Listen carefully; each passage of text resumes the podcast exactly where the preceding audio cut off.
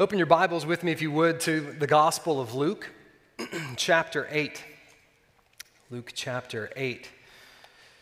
And I'll begin reading in verse 22. We are in a series where we are reflecting on the person of Jesus Christ, the animating dynamic, you might say, of our Christian life is not merely doctrinal conviction. It's not merely moral standard, as incredibly important as both of those things are. The animating reality of our Christian life is Jesus. And so it's good, is it not, from time to time for us to stop and open the word that King Jesus has given us and see him afresh. So I want to do that together with you now as we read Luke chapter 8, verses 22 through 39. One day he got into a boat with his disciples, and he said to them, "Let us go across to the other side of the lake." So they set out. And as they sailed, he fell asleep. And a windstorm came down on the lake, and they were filling with water and were in danger. And they went and woke him, saying, "Master, Master, we are perishing." And he awoke and rebuked the wind and the raging waves, and they ceased, and there was a calm. He said to them, "Where is your faith?" And they were afraid, and they marveled, saying to one another, "Who then is this, that he commands even winds and water, and they obey him?" Then they sailed to the country of the Gerasenes, which is opposite Galilee. When Jesus had stepped out on land, there met him a man from the city who had demons. For a long time he had worn no clothes, and he had not lived in a house but among the tombs. When he saw Jesus, he cried out and fell down before him and said with a loud voice, "What have you to do with me, Jesus, Son of the Most High God? I beg you, do not torment me." For he had commanded the unclean spirit to come out of the man. For many a time it had seized him. He was kept under guard and bound with chains and shackles, but he would break the bonds and be driven by the demon into the desert. Jesus then asked him, "What is your name?" And he said, "Legion," for many demons had entered him.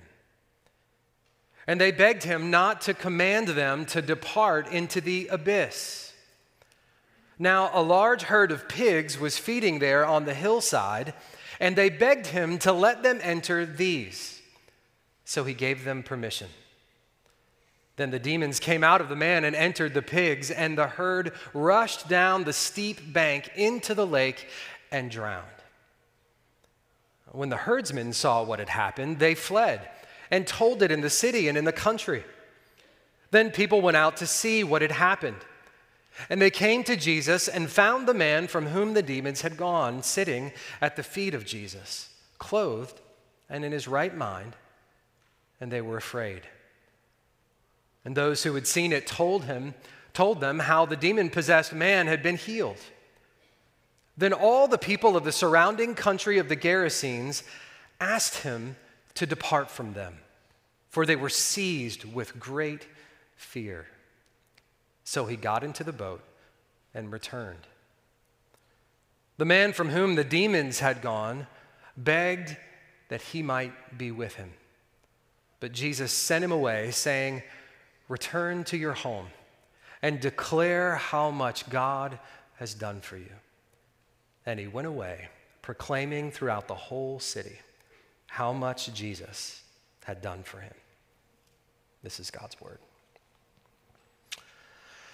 Well, it's the time of year when kids especially are thinking about what they will get for Christmas.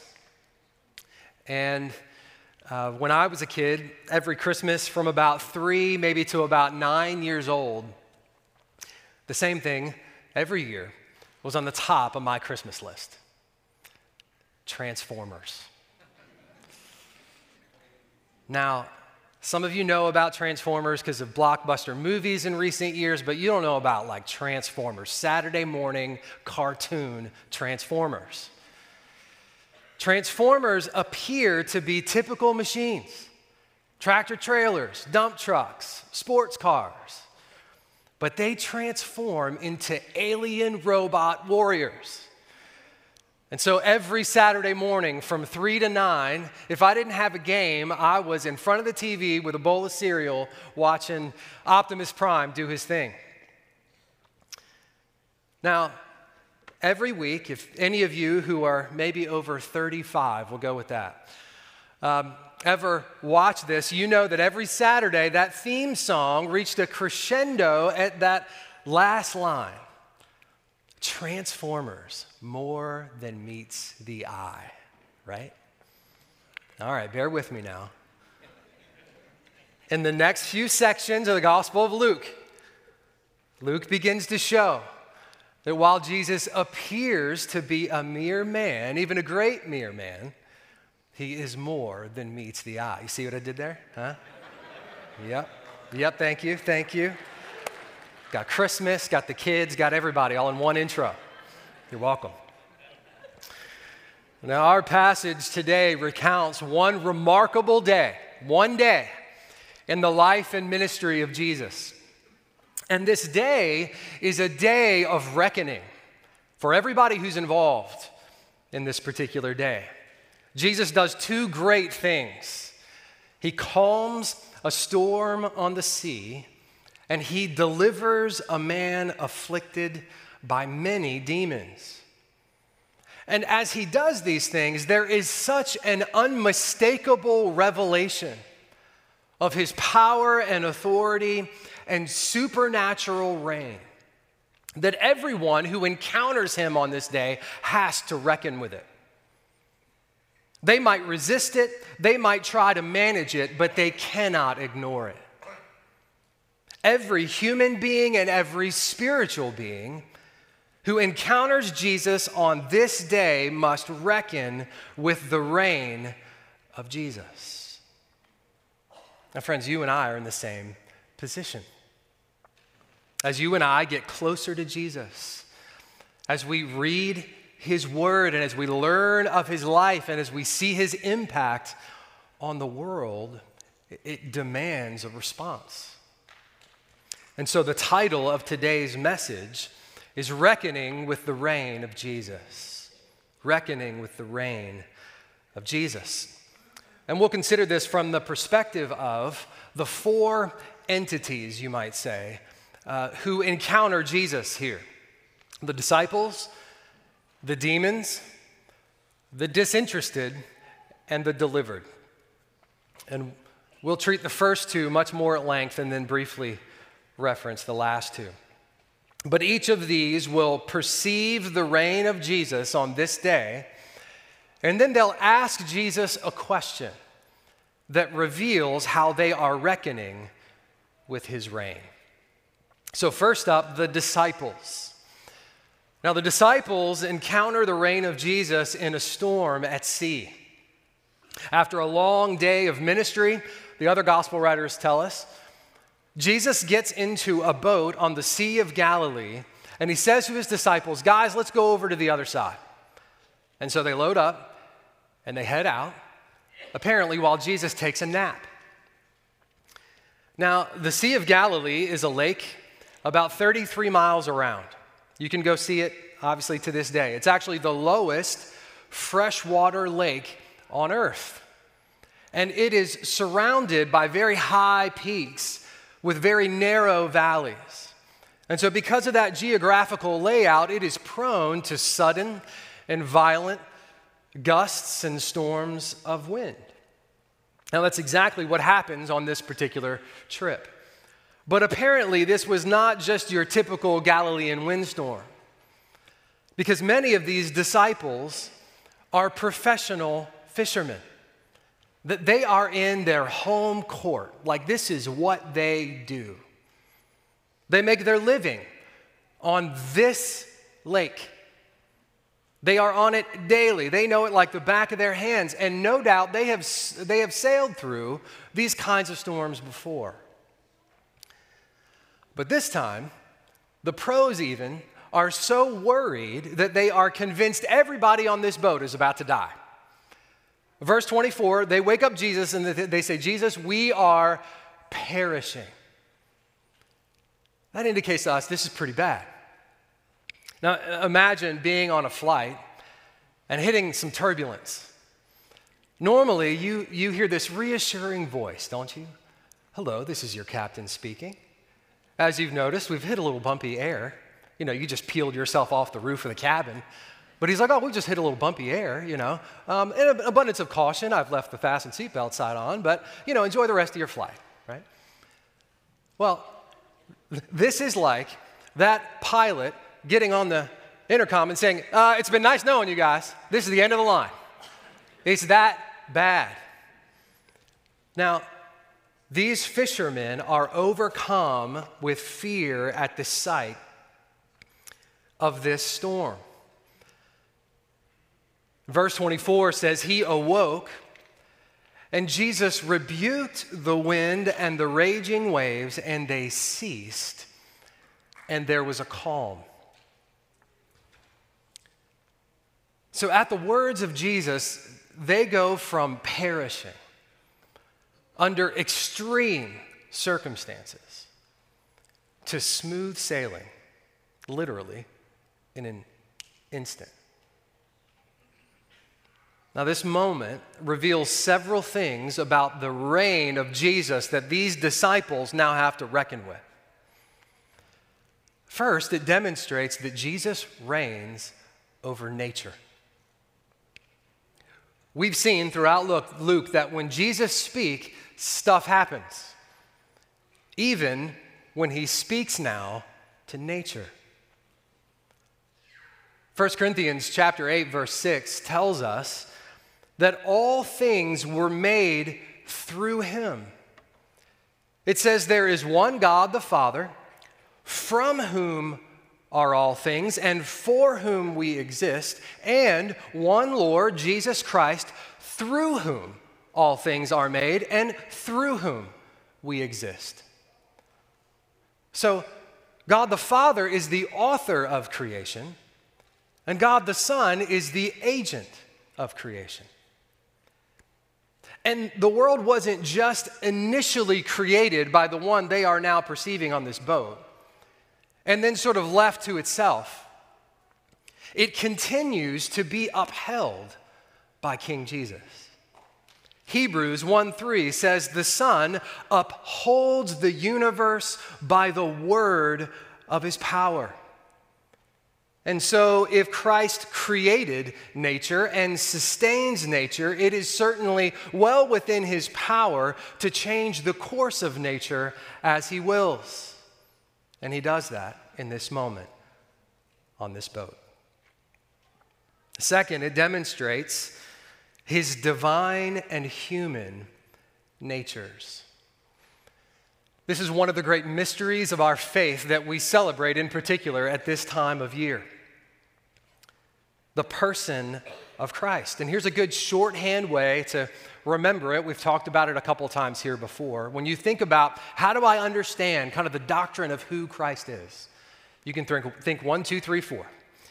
Jesus Christ is one person. He's not two people. He's one person. And he has two natures. He has a divine nature and a human nature. And he fulfills three offices: prophet, priest, and king. And he fulfills those offices in four historical moments: in his incarnation, in his suffering, in his resurrection, and his ascension. Doctrine of Christ, easy as 1, 2, 3, 4. One person, two natures, three offices, in 4 moments, 4 movements. Something of all of that is on kind of high-octane pressure cooker display all at the same time on this boat. His humanity is on display. Jesus needs a nap. He has been ministering all day long. He's been teaching all day long. I'm exhausted after an hour of this. I don't know how he did it after 12, 14, 16 hours going all day long. And he gets on this boat and falls asleep. He's tired. His physical body demands rest. If you just decided today, you know what, I've decided I'm done sleeping. I'm just not going to do it anymore. You don't have the power to overcome that limitation. I don't care how many monsters you drink. I don't care how many runs to Starbucks you do. Eventually, you're going to hit the wall and crash because there are limitations to your physical makeup. Jesus, the Son of God, the second person of the Trinity, took on those limitations in his human nature. He subjected himself to our frailty. The God of the universe, through whom your body was made, made himself subject to a human body. And as such, he needs a nap. He's tired. He's human.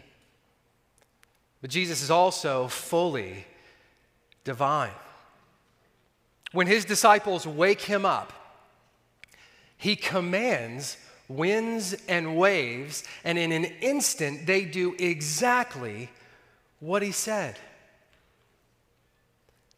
And it's even more revealing how he responds to his disciples in that moment. After he's done this, and they're all just kind of standing there with their jaw on the floor, because his response to them indicates that he expects them to believe that he can protect them from harm even while he's asleep.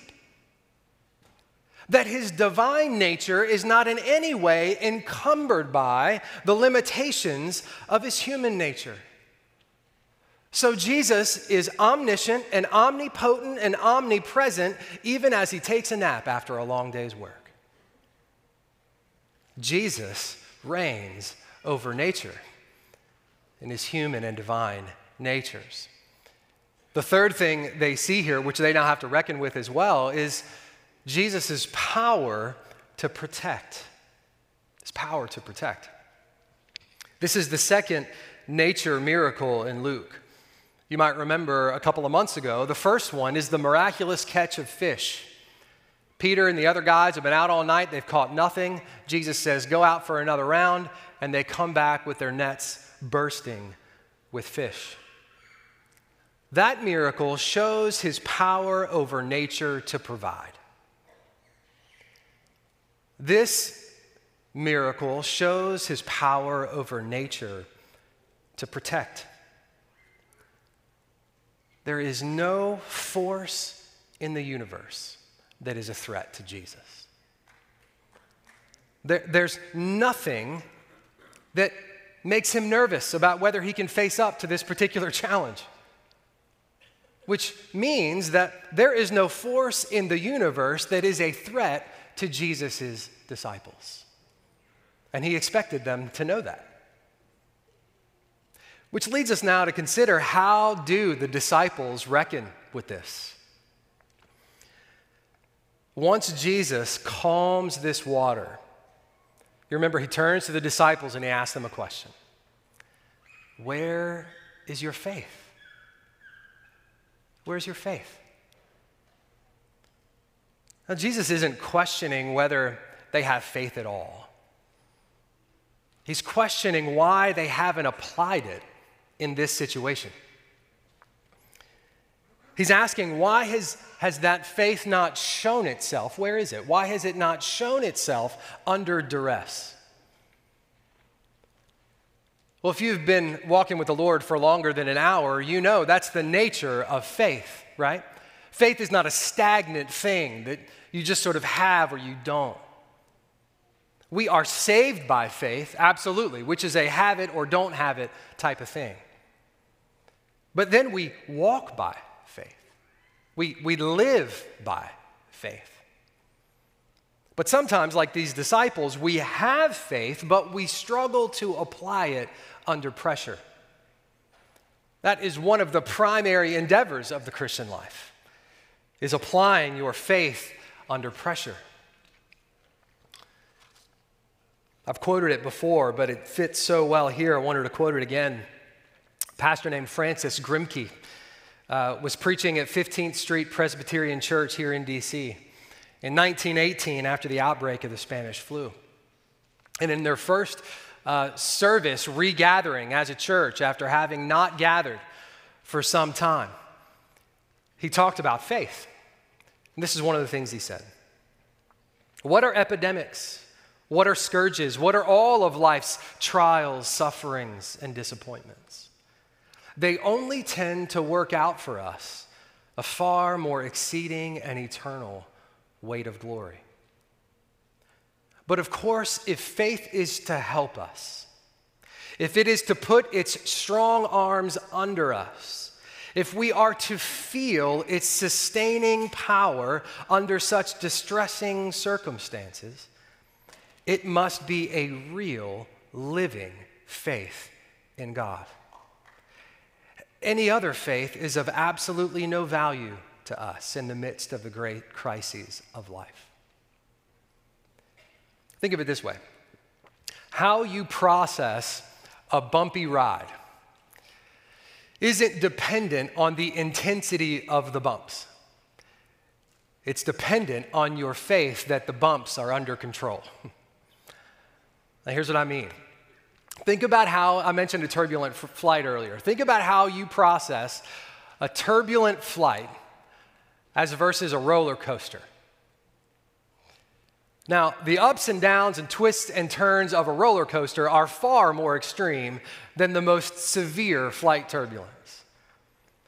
But roller coasters exhilarate us, and turbulent flights scare us, because turbulent flights seem random, unpredictable, and out of control. But we believe roller coasters were designed and are controlled for our good. Friends, if you belong to Jesus, every bump in the journey of your life is ruled by King Jesus. It has not escaped its notice. It cannot escape his power, and he promises to redeem every twist and turn for your good. And often, he will use those threatening circumstances in your life the same way he used them in the lives of the disciples on the water, to help you get a better glimpse of Jesus, to help you see him for who he is. I wonder what it was like when they finally got to shore. You ever been on a choppy cruise or a turbulent flight, and you finally land, and it's like, whew, I'm on solid ground now. When the disciples finally got to shore and they had a minute to collect themselves and talk with each other about what just happened, I bet they said to each other, man, I do not ever want to go through that again. But I wouldn't trade that glimpse of Jesus for the world. That's what Christians who've suffered say. Man, I don't ever want to go through that again. I wouldn't wish that on my worst enemy. But man, the glimpse of Jesus I got in that trial, I wouldn't trade it for the world. The way he showed me his power, the way he comforted me with his love, I will take that the rest of my life. I know many of us in this room would say that as we think about on the great trials of our lives. And I hope for those of us who are walking through the trial of your life can see that by faith. One of the questions that naturally comes up when we consider Jesus' reign over nature is, well, if he can do these things, why doesn't he? At least in my experience, why doesn't he do it more often?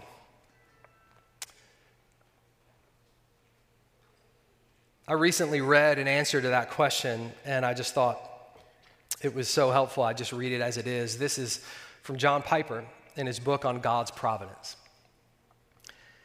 He says, if there is a storm at sea and an ocean liner is sunk, or if a hazardous weather condition brings down a commercial airliner and lives are lost, there is often an outcry, both publicly and in the personal grief of family members, about the failure of God to prevent this disaster. Intense grief is real and painful and understandable from all who experience loss in these disasters. And very often, even the most mature saints speak ill-advised words for the wind.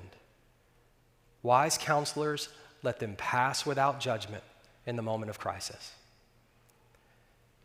But where is the corresponding emotional intensity, or even the mild recognition of God's providence, when 100,000 airplanes land safely every day?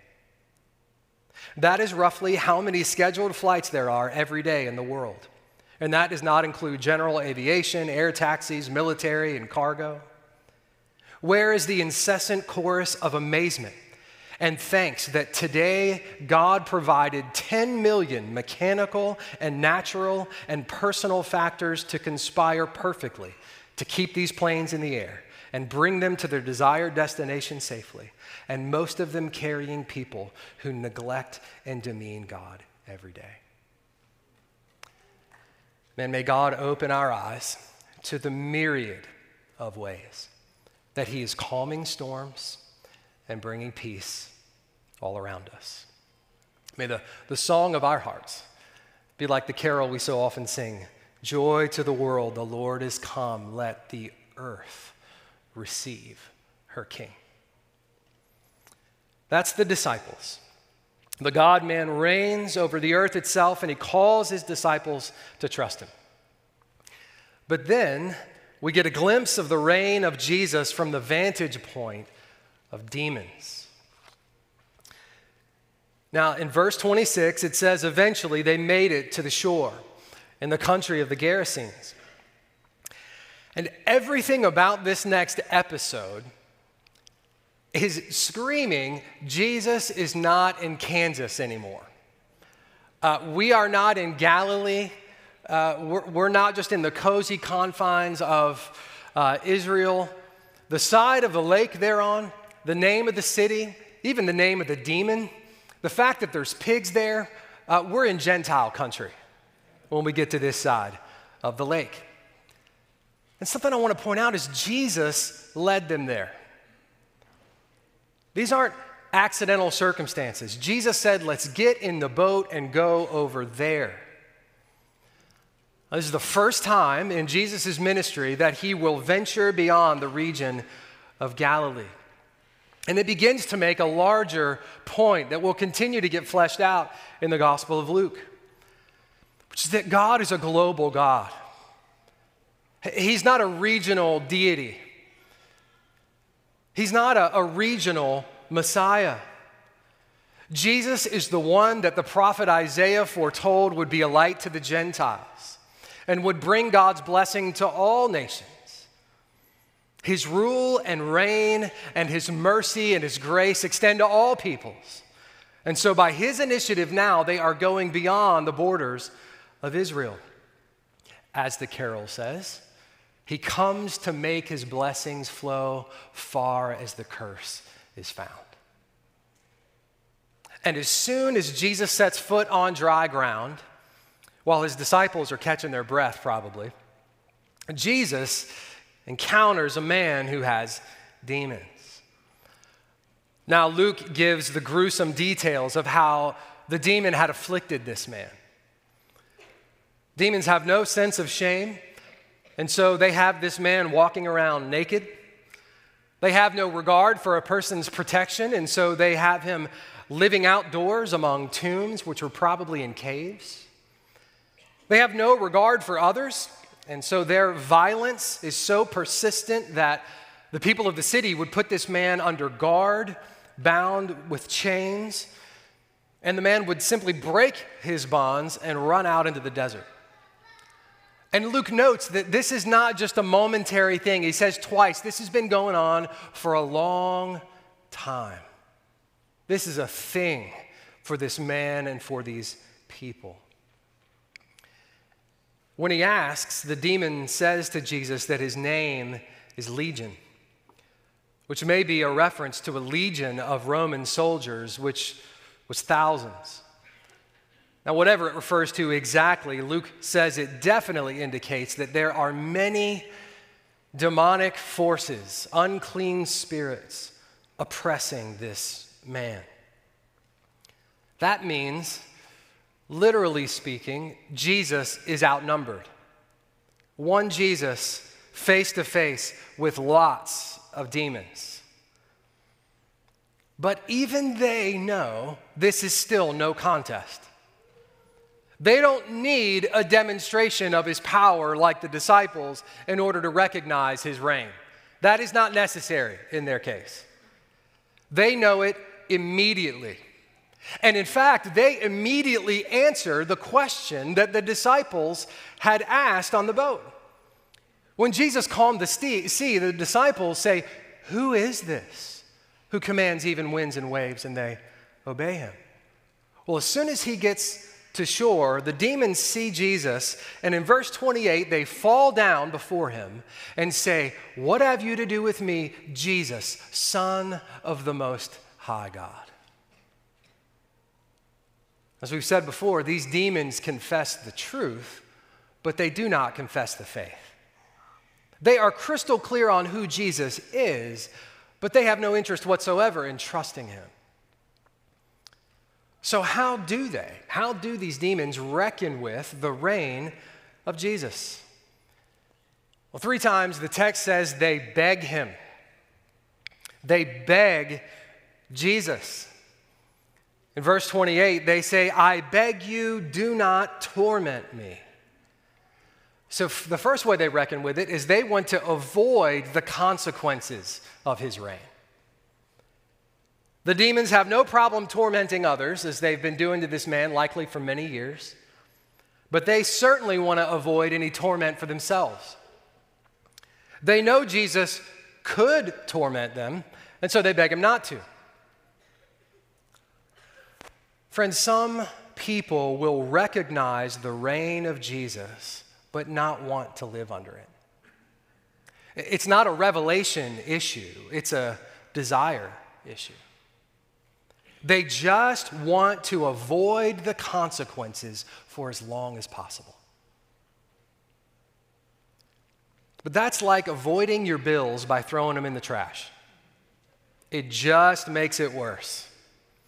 You're avoiding a reckoning for now, but you're just piling it up for later. And they're content to do just that. Then in verse 31, it says, again, they begged him not to command them to depart into the abyss. The abyss is a reference to their ultimate destination. The demons are crystal clear on how all this is going to end. That's not up for debate for them. They're not asking questions about that. They're not curious about that. They know what's coming. They just don't know when it's coming. And so they beg him to delay the inevitable. We are living in a time when Christ's reign is experienced in part, but not yet in full. Christ's reign is both already and yet not yet. And so Jesus can and does command these demons and deliver this man, but their final destruction is yet to come. And so these demons know they are living on borrowed time. And so they beg him to stay his hand a little longer. And then in verse 32, they beg him for a third time. It says, now there's a large herd of pigs on the hillside, and they begged him to let them enter these. And he gives them permission. The demons came out of the man, it says in verse 33, and entered the pigs, and the herd rushed down the steep bank into the lake and drowned. Now, this raises all kinds of interesting questions. Demons can go into pigs? Should I be scared about the bacon I ate this morning? Like, why did all these poor pigs have to die? I love little pigs. Why the pigs gotta drown? What about the livelihood of these herdsmen? They didn't do anything wrong. They would have been depending on these things. All very interesting questions, which the text gives zero answers to. Sorry, none of my scholarly resources on the shelf got any good answers to those questions. You can list them out for heaven and ask Jesus when you get there. But there is a point to all of this that very much is clear. That is, wherever Jesus goes, he brings healing. And wherever demons go, they bring harm. Even pigs, right? Wherever they go, stuff gets destroyed. And wherever Jesus goes, stuff gets healed. Now, this is another example of the fact that Jesus' reign is good. I think we just need to stop and recognize not only the fact that he reigns, but the nature of that reign. Jesus does not just reign in a manner that's sort of disconnected from us. The reign of Christ is a benevolent reign. He calms storms for our protection, and he drives out evil for our freedom. Friends, it's important for us to see that when the forces of evil encounter Jesus, they are completely freaked out. We've seen it before in Luke. We will see it again. When Jesus shows up and evil is in the room, Jesus is good, they are nervous. Here's why that matters for you. Greater is he who is in you than he who is in the world. Jesus reigns, and you are united with him by faith. And so as you live your life, whatever evil you encounter, in whatever form, however it reflects itself in your life, you can have complete confidence that it's no match for Jesus. Complete confidence. There are two groups that are especially impacted by all this, who reckon with the reign of Jesus too. And don't worry, these are going to be really brief. The people of the city and the man who was delivered. I'll refer to the people of the city as the disinterested, not just because it starts with a D, although that's helpful.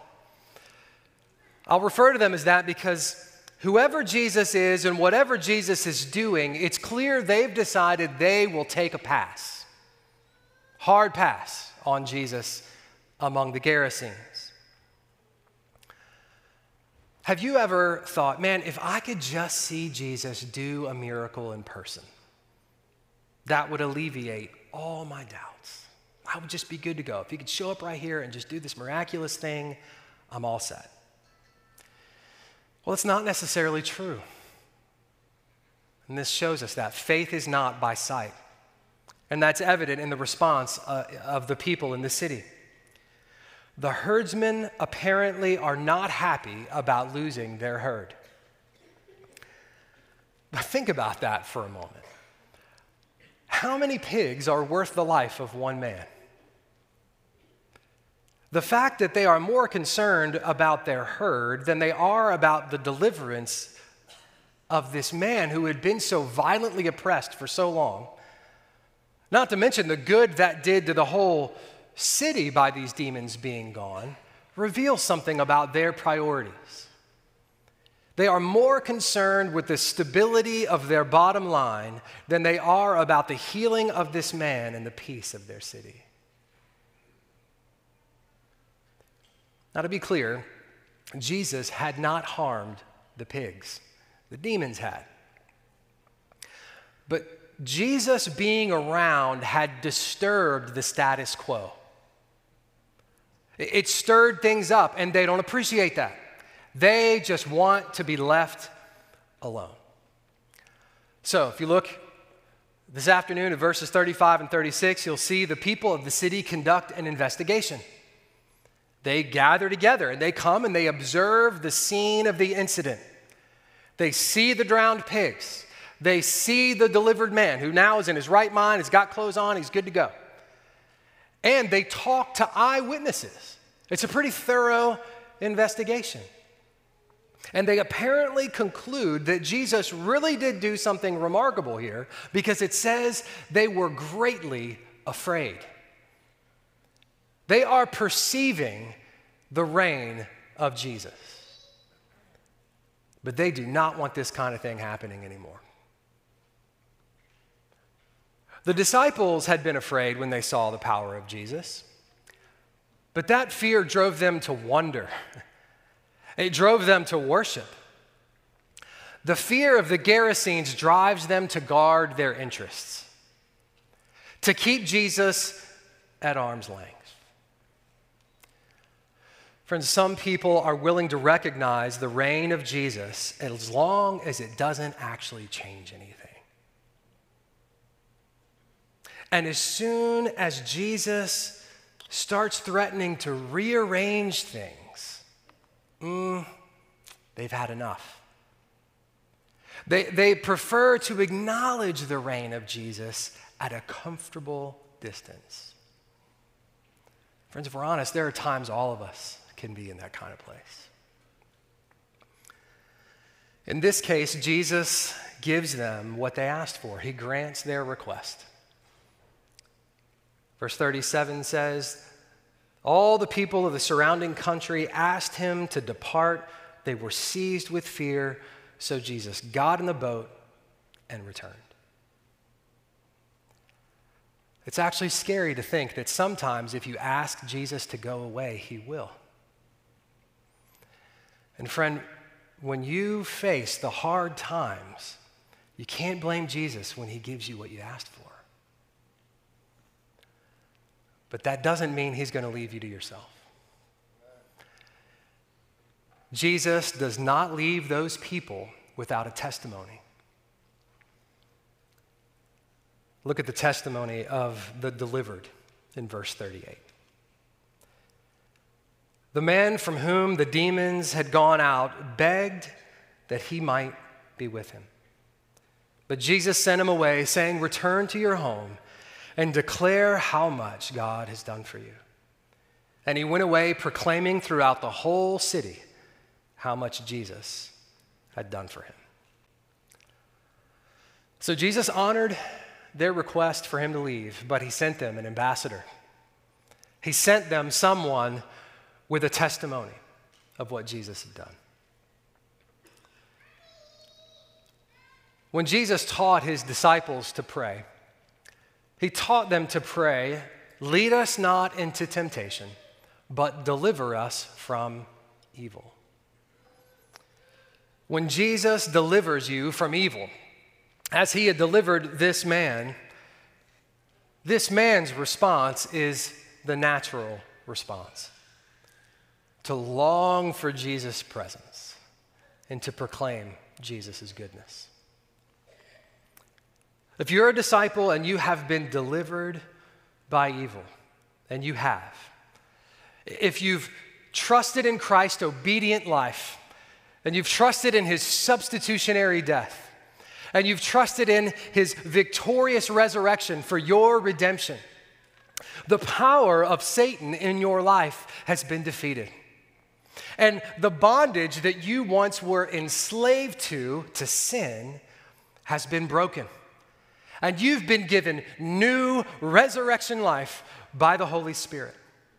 And now as you walk by faith, as you live in response to what he's already done, let me ask you today, how are you reckoning with the reign of Jesus? How you and I respond to our circumstances reveals what we believe about the reign of Jesus. So when the storms of life churn and evil in the world presses in, what's your heart say? Do you say, like I do sometimes, "Jesus, I'm perishing here. Are you going to do something about it?" Sometimes it's good to pray prayers like that. Do you say, "Jesus, just leave me alone"? Now, y'all are good Christians. You wouldn't say that out loud. But Does your prayer life indicate that maybe that's what you're looking for? Jesus, I don't need you meddling in here. I'm comfortable as it is. Or do you look to Jesus like this delivered man and say, Jesus, stay with me? Do you go to others and tell them, can I tell you how much Jesus has done in my life? You will trust in the reign of Jesus in the storms, and you will trust in Jesus in the face of evil. If you believe that he reigns, that his presence with you is for your good, and if you remember it, you remember your own deliverance such that you can't help but proclaim it to everybody around you. When you live like that, you're a living picture, one last time, of that carol. He rules the world with truth and grace and makes the nations prove the glories of his righteousness and wonders of his love.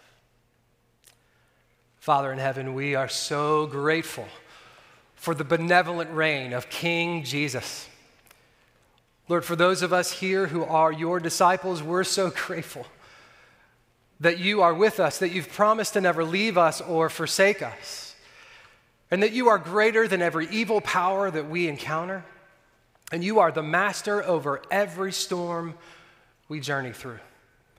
And Lord, I pray that you would help us as your disciples to afresh remember your deliverance. Remember your power so that we trust you in our storms, so that the great arms of faith come up under us in our times of need. And God, so that we enjoy your presence and proclaim your faithfulness as we remember all that you've done. Jesus, we love you. We're so grateful for all that you've done, and we worship you. In your mighty name, amen.